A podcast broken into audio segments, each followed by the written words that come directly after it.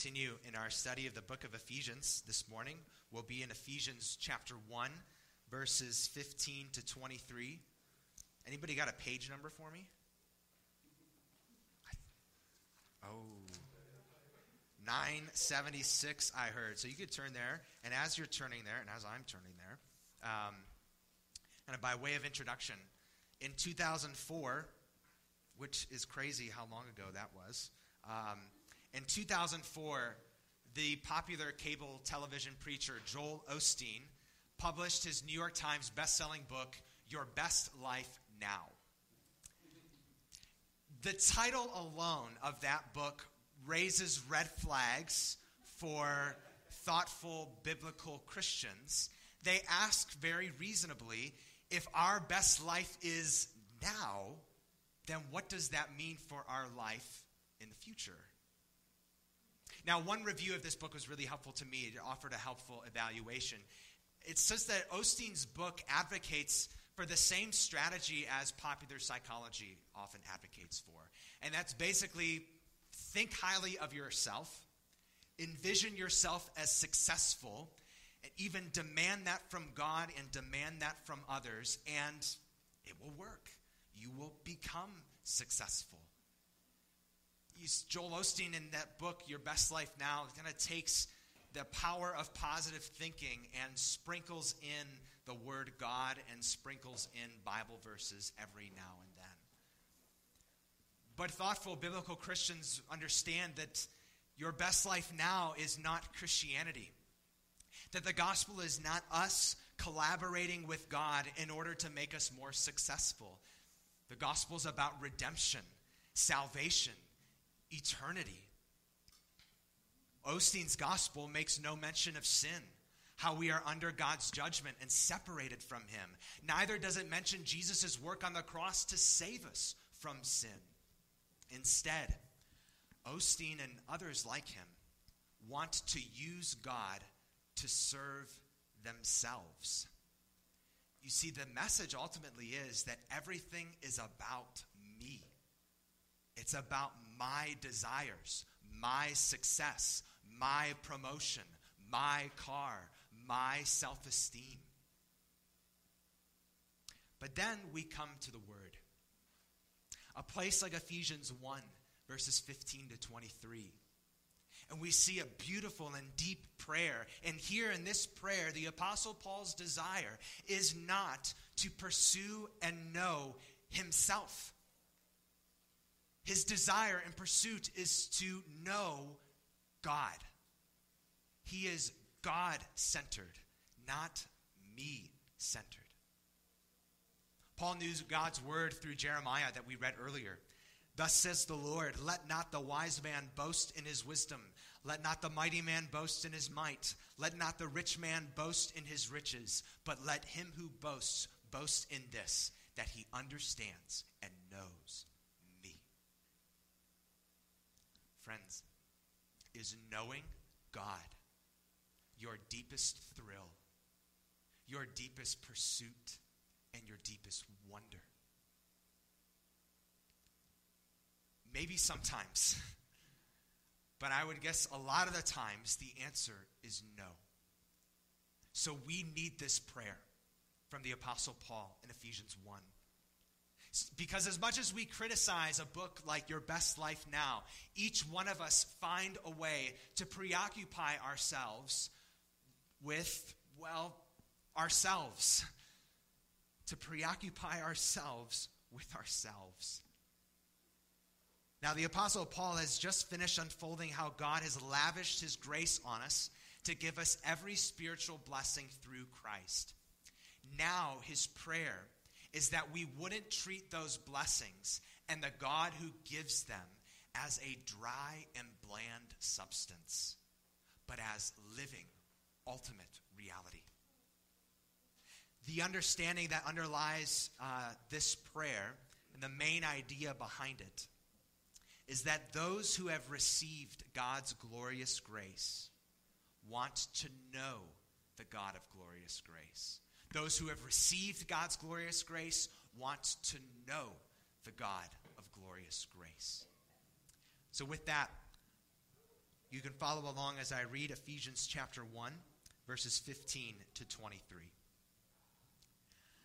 For this reason, because I have heard of your faith in the Lord Jesus and your love toward all the saints, I do not cease to give thanks for you, remembering you in my prayers, that the God of our Lord Jesus Christ, the Father of glory, may give you the spirit of wisdom and of revelation and the knowledge of him, having the eyes of your hearts enlightened, that you may know what is the hope to which he has called you, what are the riches of his glorious inheritance in the saints, and what is the immeasurable greatness of his power toward us who believe, according to the working of his great might, that he worked in Christ when he raised him from the dead and seated him at his right hand in the heavenly places, far above all rule and authority and power and dominion, and above every name that is named, not only in this age, but also in the one to come. And he put all things under his feet and gave him as head over all things to the church, which is his body, the fullness of him who fills all. This is the word of the Lord. From this passage, We'll see the reasons for, for prayer. That's going to be a short, quick point. It's just verses 15 to 16. And we'll see the content of prayer. It'll be a longer point. The main content or outcome of that prayer is to know God better. So, first, the reasons for prayer in verses 15 to 16. Take another look at verse 15. And do you see how it points backward and forward? It says, For this reason, because. He seems redundant here. For this reason, though, points backward to all of verses 3 to 14. Remember, those verses are how God, out of his glorious grace, has given us every spiritual blessing to those who deserve really every curse. Verses 3 to 14 are one long sentence to describe how each person of the Trinity, Father, Son, and Spirit, planned, accomplished, and applied our salvation from beginning to end. And we see this pointing backwards. How is this a reason to pray? That God has done this? Well, I think we could take it as a statement of confidence. Paul prays because of who God is. God is sovereign over all lives and events. From verses 3 to 14, we see that he is purposeful. He's loving. He's gracious. He's glorious. He's generous. And I'm sure we can make more observations than just that. So if we think about it, if that is who God is, then why wouldn't we want to press in to know him you see verse 15, look there, it also points forward. For this reason, because I have heard of your faith in the Lord Jesus and your love toward all the saints. I do not cease to give thanks for you, remembering you in my prayers. Here, as Paul points forward, he prays because of what God has done, specifically because of what God has done for the Ephesian Christians. Now, how do we know that God is the one who has given them faith and love? Well, who else would have Paul thanked for these gifts? Paul thanked God for the, the Ephesians' faith and love. And as the Bible repeats, these things go together. Love is the first fruit of faith, it is a sign that faith is real and genuine. 1 John 4, verse uh, 21 says, And this is the commandment we have from him, that whoever loves God must also love his brother that these are gifts from God, that Paul thanks God for the Ephesians' faith and love. It means that the Ephesians never would have had faith and love if God didn't intervene in their lives. They never would have had it. And it's the same true for you and me, friends. Those who trust in Jesus today, you would never have trusted in Jesus if God did not intervene in your life while, yes, we genuinely exercise these things, faith and love, they are not the result of us working our way up to God. They are the result of God coming down to us. And so when we dwell on that truth, it should make us humble, shouldn't it? It should remind us that this faith and any good fruit, any good in me, is not from me. It should keep us humble. Dwelling on this truth also should keep us thankful. We should thank God God, you alone have given this to me, and you didn't have to. Dwelling on this truth that faith and love are gifts from God, it should also make us prayerful. We should pray God continue to work in me and do what I can't. So Paul thanked for what God had done for the Ephesians up to this point, how he had given them faith and love. But Paul wasn't satisfied. You notice the title to the sermon it's the prayer of holy discontent. Paul prayed because he knew that the God who intervened in their lives to give them faith is the same one who can intervene in their lives to give them growth. So even though the Ephesian uh, Christians already believed and they already demonstrated that belief was genuine by their love for one another, not to pray for them would be as foolish as not to feed and care for a baby. Think about that. I mean, a, a baby, a, a birth, is a cause for celebration. It's a turning point. It's a gift. And we might think of it even as a culmination of sorts, because there's a lot that's com- happened up to this point. Talk about trimesters, Lamaze class, and for my poor mother, 17 hours of labor. but birth does not represent an end, it represents a new beginning. So, here for the Ephesians, the gift of faith and love is not the end of the road, it is the beginning of a new one that they need to continue to travel on. This is, this is the road of continual transformation into the likeness of Christ as we know him more deeply. Now, before we move on to the content of Paul's prayers, let the reasons that Paul prays challenge us and captivate us.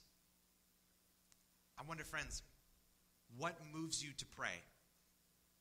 When do you feel most moved to pray?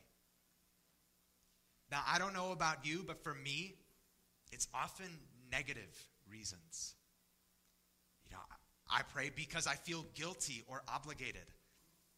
I've used this example before, uh, but I'm going to share it again because it happened just last night again.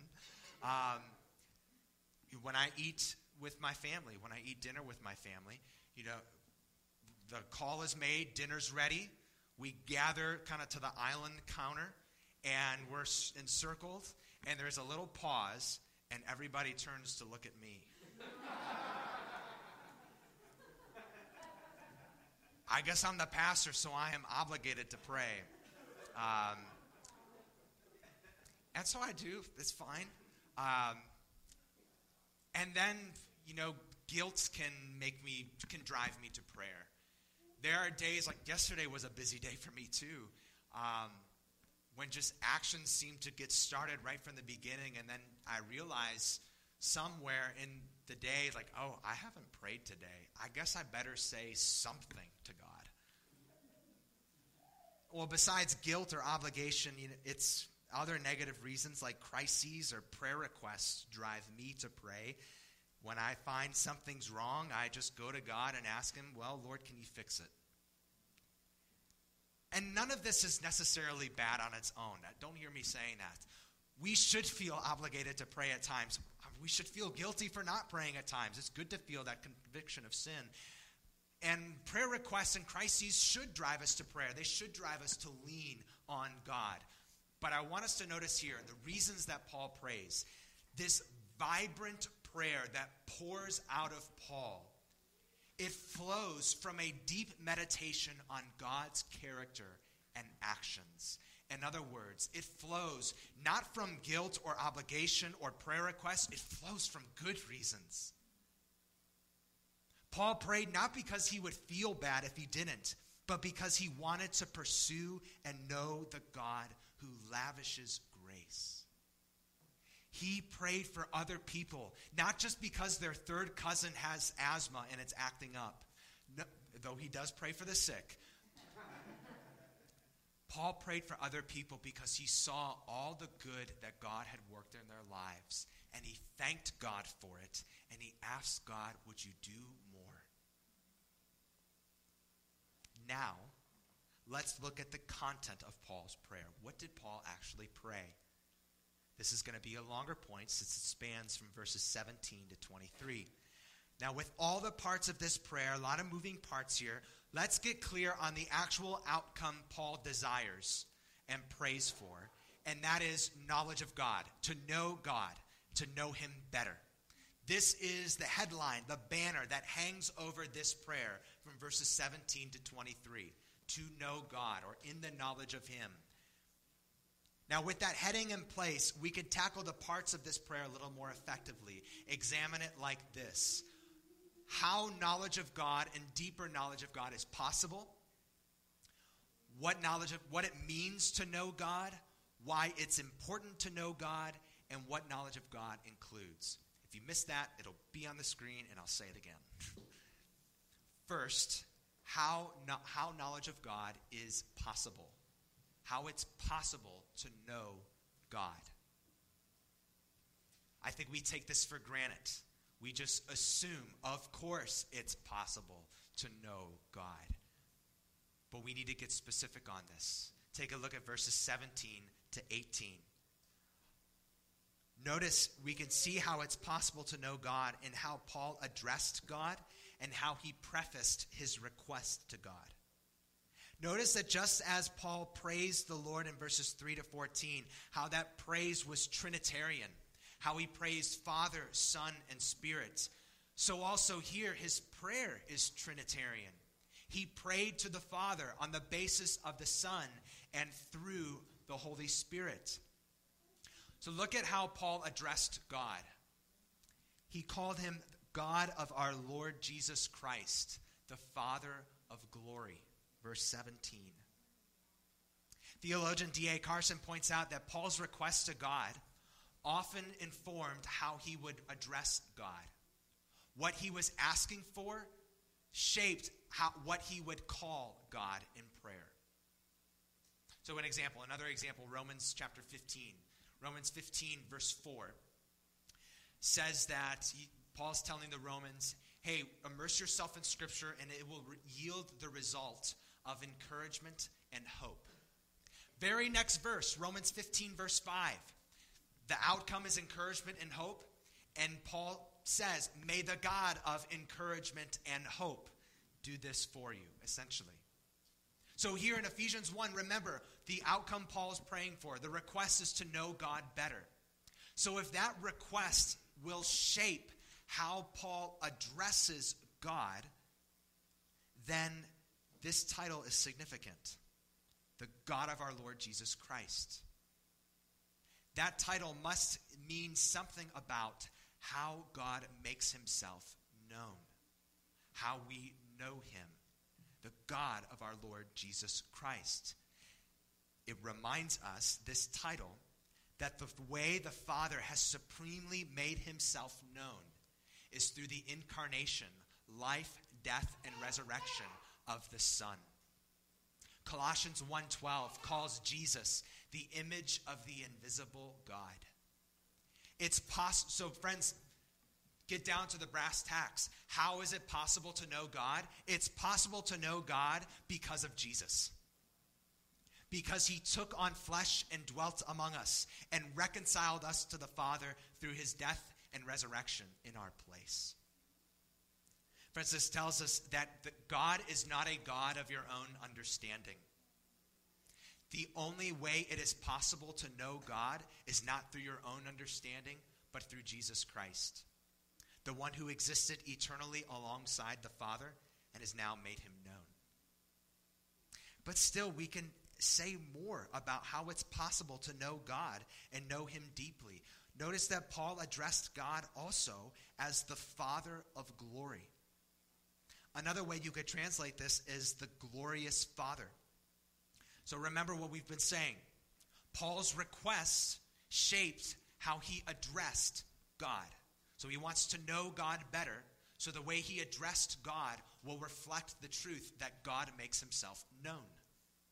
So here, the God of glory, the Father of glory, it reminds us not just that God is beautiful and majestic, it also reminds us, Father of glory, this title, that God graciously discloses himself to us. You might remember how this worked for Moses in the book of Exodus. Moses asked a similar request as Paul does here. He asked God, God, show me your glory.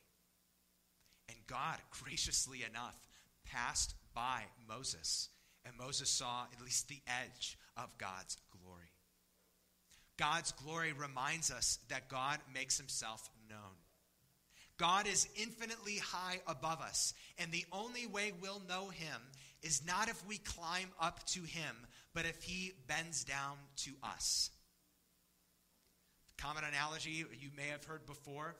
The only way you would ever get the jar of cookies as a kid that your parents put on top of the cabinet is not if you climbed up there, at least I couldn't as a pudgy kid, but if your parents brought them down and left them on the counter. God puts the cookies on a shelf where we can reach them. And he does this despite the fact we have turned our backs against him. Now, I know this, we're belaboring this just a little bit, but it's important to know how it's possible we know God in the first place, because we just shouldn't take it for granted. We need to highlight one more factor, and that's the ministry of the Holy Spirit. Notice in verse 17, we were said the outcome, the request Paul has, is to know God, knowledge of God. But the way he asks God to achieve that outcome is to give us the spirit of wisdom revelation. Later on in verse 18, he says that the Spirit enlightens the eyes of our heart. Now, this implies something about us, doesn't it? Little sneak preview for Wednesday night and how to answer this question. This implies something about us. You see, Paul didn't ask God that the Ephesian Christians would find it in themselves to know God better. No, Paul asked God for the Holy Spirit to press them into a deeper knowledge of God. This is how it worked when, when we first believed, isn't it? The Holy Spirit had to make it make us known, open our eyes. Remember what Paul told the Corinthian Christians. He asked them, Hey, guys, do you know all the hot shots and wise guys who are around you? All of those eloquent speakers, all of those credentialed scholars? Do you know why most of them see the gospel as a waste of time? Do you know why most of them see the gospel of a crucified Messiah as foolish? Well, it's because they're stuck on a high view of their own wisdom, and they won't take hold of God's wisdom until the Holy Spirit opens their eyes. That's what he tells them in 1 Corinthians chapter 2. But we don't like admitting this about ourselves, do we? That we are unable to know and understand and grasp God on our own. Jesus said, Blessed are the poor in spirit. We don't like being poor in spirit. As Tim Keller often says, we are middle class in spirit. We'll do it ourselves. We don't take handouts, we don't take charity. But you see, friends, the only way we'll ever be saved is if we throw ourselves entirely on God's mercy and Christ. And when we begin to realize that, that's the Spirit working. Because we don't realize that on our own. We need the Spirit not just to start knowing God, but to continue to know God. It says He is the Spirit of wisdom and revelation. This is what the Spirit gives so that we can know God better wisdom and revelation.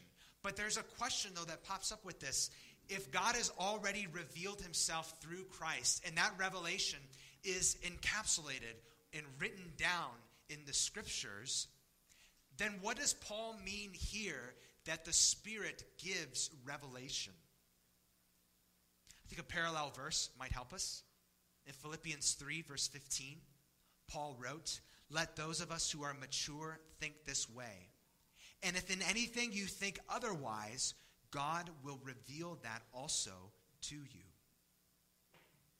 There, the Philippian Christians needed the Spirit to reveal more of Himself and more of His ways to them.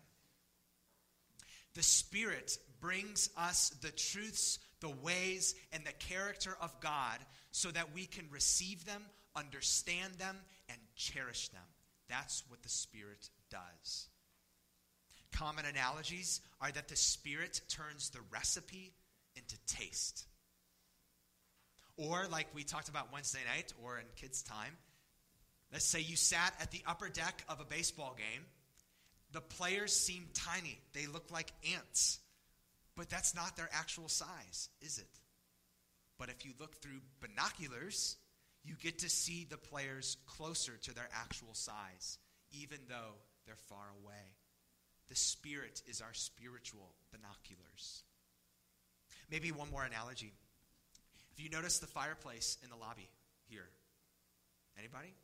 It was very pers- purposeful. You, I think it adds a sense of ambiance to the lobby. It's very nice. But if you have noticed, if you paid attention carefully, if you stand next to that fireplace, you'll find out that it doesn't emit very much heat. Next to no heat, maybe a little bit, but not a lot. The Holy Spirit not only gives us light to see, He also gives us heat, warmth, so that we don't just understand Christ in our heads, but that we embrace Him as sweet and cherish Him in our hearts. That is what the Holy Spirit does. This is how it's possible to know God and know Him better. So I'll ask you, simple question. Do you want to know God better? I assume that your presence here puts you somewhere on the spectrum of yes. the only way that's possible is if God reveals himself, which he has done through the scripture, and scripture centers on the Lord Jesus Christ, the image of the invisible God. The Spirit opens our eyes to take hold of Christ and makes us able to receive God's revelation of himself and his ways in the Word. This is how it's possible. Now, friends, do you take advantage of that possibility? Let's just take a quick moment to play out what this might look like practically. One example. Now, I know each one of us has various distractions along the way, but think about your drive here and from this place on Sunday mornings. Think about that. Each Sunday you come here, you will hear the Word of God, God's revelation of Himself, centered on Christ, exposed, expounded. You will get to see how God has made Himself known to us. Now, think about those drives for a second. What if you made each one of those drives thoughtful? Not just went through it, but made it thoughtful and prayed that God by his Spirit, would show you more of himself through the Word, the Word that's centered on Christ. Well, if you did that, I think then we would come and listen expectantly to hear more of God and to know him better. And we would walk away reflecting and praying. It's possible to know God. Now, the content of this prayer is to know God better. We saw how this is possible. Next, Consider what it means. What does it mean to know God? My goodness, we can write a whole book on that. In fact, I would commend to you the book, Knowing God by J.I. Packer. Fantastic. But to know God, I think we're all on the same page, but we may need a reminder. To know God is not less than knowing facts about Him, but it is so much more. Remember Jesus' earthly ministry when He cast demons out of people, we often hear demons speaking back to Jesus, and they tell him accurate things. They tell him pretty sound doctrine. They're like nobody else is getting it, but apparently the Jesus, the, the demons know Jesus is the Son of God, the Messiah who Israel has waited for. But accurate facts do not amount to truly knowing God. What does it mean to know God? Compare knowing God with knowing another person. I know that comparison's going to fall short eventually if we press it, but you can spend years with another person and still not know them. You can ask good questions. You can laugh together. You can work together. but knowledge of another person depends on that person revealing himself or herself to you. It depends on that person kind of letting you in.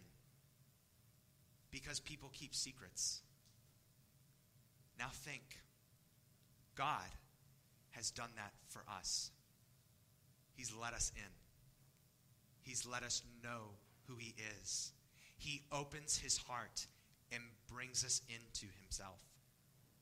To know God is to wake up to the weight of that truth. That we get to know Him, the maker of everything. J.I. Packer writes, You come to realize that you listen, when you listen to the scriptures, you listen that God is actually opening up his heart to you, making friends with you, and enlisting you as a colleague. So, friends, let's just for a moment cut through the niceties and polite, happy faces we put on here for a moment that are hidden behind our masks. Is God real to you? Is God real to you? Do you actually know Jesus? Do you speak to him like you know him? Do you sense the privilege and wonder of knowing Him and being known by Him? Do you care to know His heart and to know Him accurately? And, friends, the beautiful news, as we've been saying, is that you can know Him. Now, this is what it means, at least scratching the surface. Why is it important to know God? Why is it important? Well, it's our main business here, isn't it? Westminster Catechism of Faith, you may know it. What is the chief end of man? To glorify God and to enjoy Him forever. What is greater than this? What is a more worthy pursuit? Jesus himself said in John 17 that eternal life is to know God and to know the one He sent, Jesus Christ. But, friends, it's true. We treat the main business as our side business. Or another analogy, we fill up on appetizers, leave no room for the main meal. To know God is important because it keeps us from the path of death and slavery. Proverbs 14:12 famously says, "There's a way that seems right to a, to a man, and its end is death." Now, I want you to think back to the Garden of Eden. When the serpent approached Eve, what was his method? It was an attack on God's character in essence, the serpent told Eve, No, if God really loved you, he would place no restrictions on you. Why would God give you desires and then keep you from satisfying them? Freedom from these oppressive restraints will give you true life. Friends, if we do not know God deeply and accurately, then we will project our misguided thoughts, our misplaced expectations, and Satan's lies onto God. We will forget the God of the cross who loved us while we were enemies. Knowing God is important because it keeps us on the path of life. To know God is important because it gives us an anchor in suffering. When we go through any kind of suffering, what does it make us think? It makes us ask does God really love me? Does God really see? Does God really control? So pray to know Him better, to know the truth about Him. Think about how this worked for the Apostle Paul. It gives him an, a knowledge of God, gave Paul an anchor in suffering. The Apostle Paul was rejected by people he loved.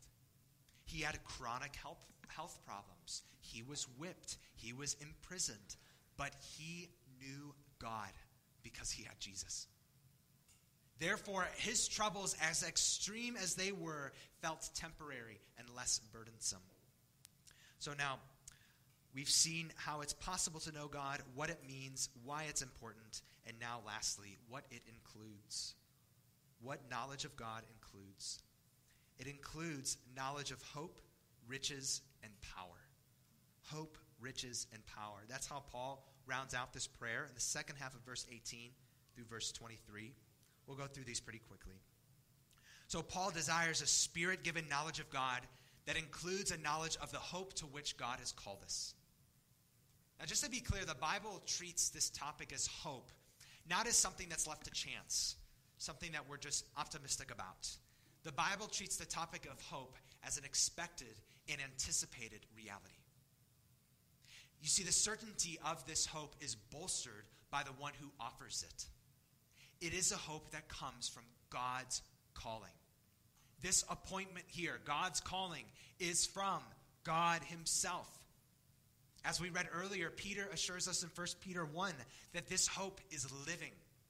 It's living because it hinges on the resurrection of Christ, who died, rose again. But what is this hope exactly that God has called us to? Well, what Paul says elsewhere in Ephesians helps us with this. Remember chapter 1, verse 4, you can look there.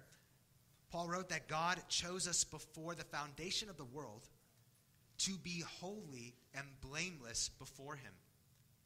What is this hope exactly? The final end, to be holy and blameless. Or later in chapter 5, verse 27, Paul wrote that Jesus gave up his life for the church so that he may present her in splendor, without spot or wrinkle or any such thing, that she might be holy and blameless. This is the hope to which God has called us. Christians, let's just make this real for a second. You think about this, brother and sister. One day, you will be good. Not just sometimes, not just part of you. Think about it. One day, you will have no ulterior motive. None. You will be pure. One day, you will be happy, joyful, not expecting that it's going to go away, but truly, deeply, fully. One day, you will be whole and healed. This is the hope to which God has called us in Christ. Here, Paul's praying God, I want them to know this. I want them to dwell on this, to talk about it. Friends, let's talk about heaven. If you ask your friend here, what's heaven going to be like? What do you think? What's it going to be like to be without sin? It's going to be like to see Jesus. Now, this hope does not cause us to escape our present reality. This hope shapes how we view our present reality. Since God has made us his own through Christ and has sealed us with his Spirit, our lives now have direction.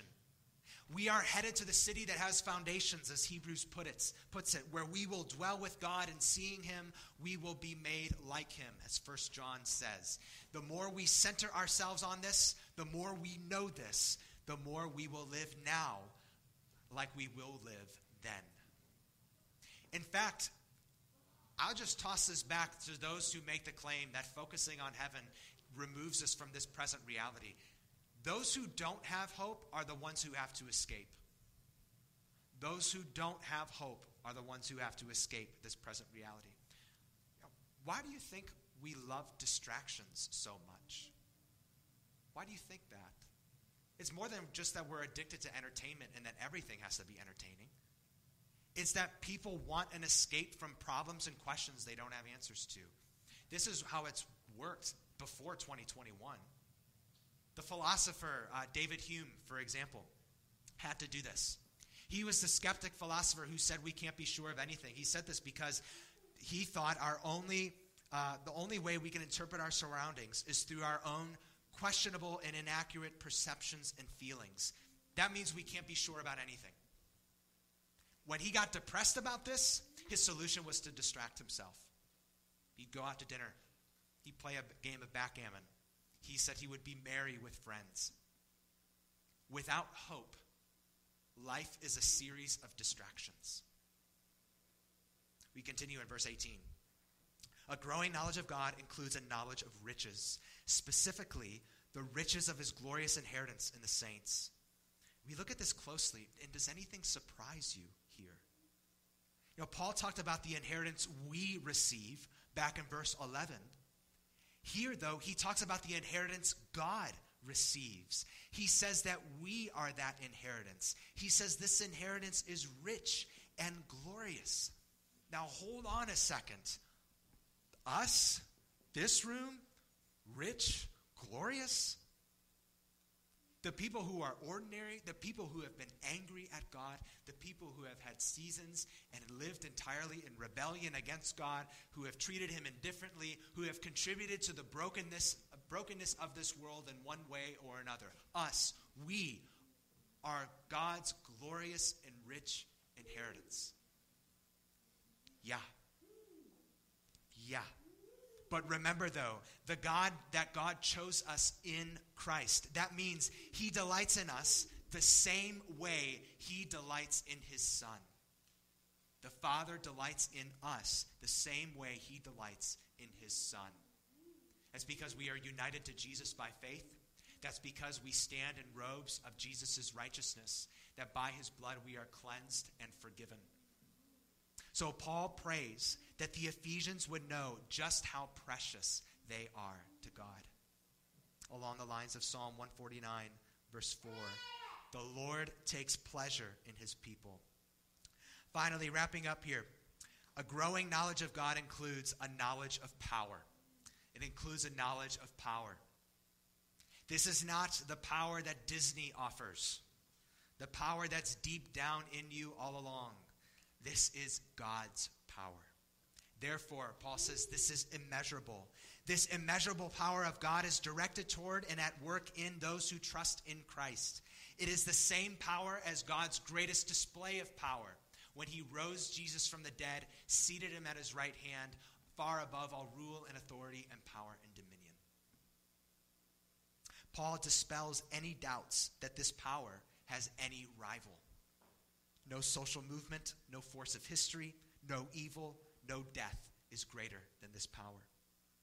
And now, the one who has conquered all is our champion, our representative, our Lord. And he says in verse 23 the fullness of Christ, that is, that as Jesus is fully God, fully enthroned, that is what fills and supplies his body, the church.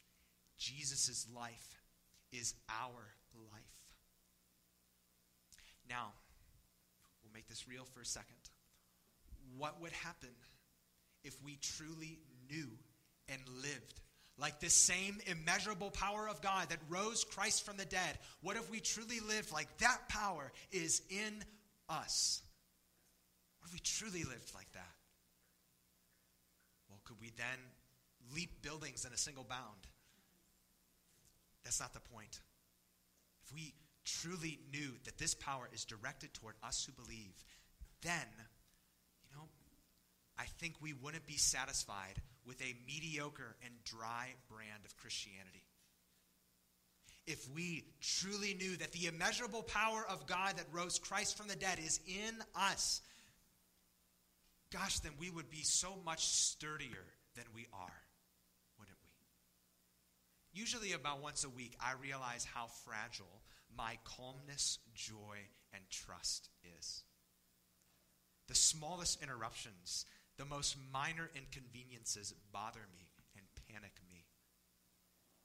Paul does not want a dull and flimsy Christianity for the Ephesians. He wants one of resurrection power, one that is sturdily joyful, confident, and faithful in the face of any weakness and any temptation and any trial. One that rests on and knows God's power, not their own. Friends, just looking back at this entire prayer, verses 15 to 23, I ask you, what do you pray for? What, what are you praying for now? What do you pray for other people? You know, your prayers can follow this one. You see the depth, you see the way Paul prays? Your prayers can follow this one. You don't have to pray the same old things in the same old way. Your prayers can follow Ephesians 1. Because Jesus intercedes and the Spirit is with us, we can know God. So pray God, I want to know you. Let me know what you're calling me to. Make me to know your gracious, rich love for me. Make me to know the power of the risen Christ so that I can walk faithfully after you. Make Ephesians 1 your own prayer and begin to see the depths of knowing the glorious God of grace. Let's pray. Father, we want to pray to you as if we are really talking to you because we have access to you through your Son, and your Spirit has opened our eyes. Continue to work in us, Lord, so that we may know you more deeply through the study of your word, and we may become more like you in our lives. Do this for the glory of your name. And we ask this through Christ. Amen. Amen. And so, as we have the opportunity,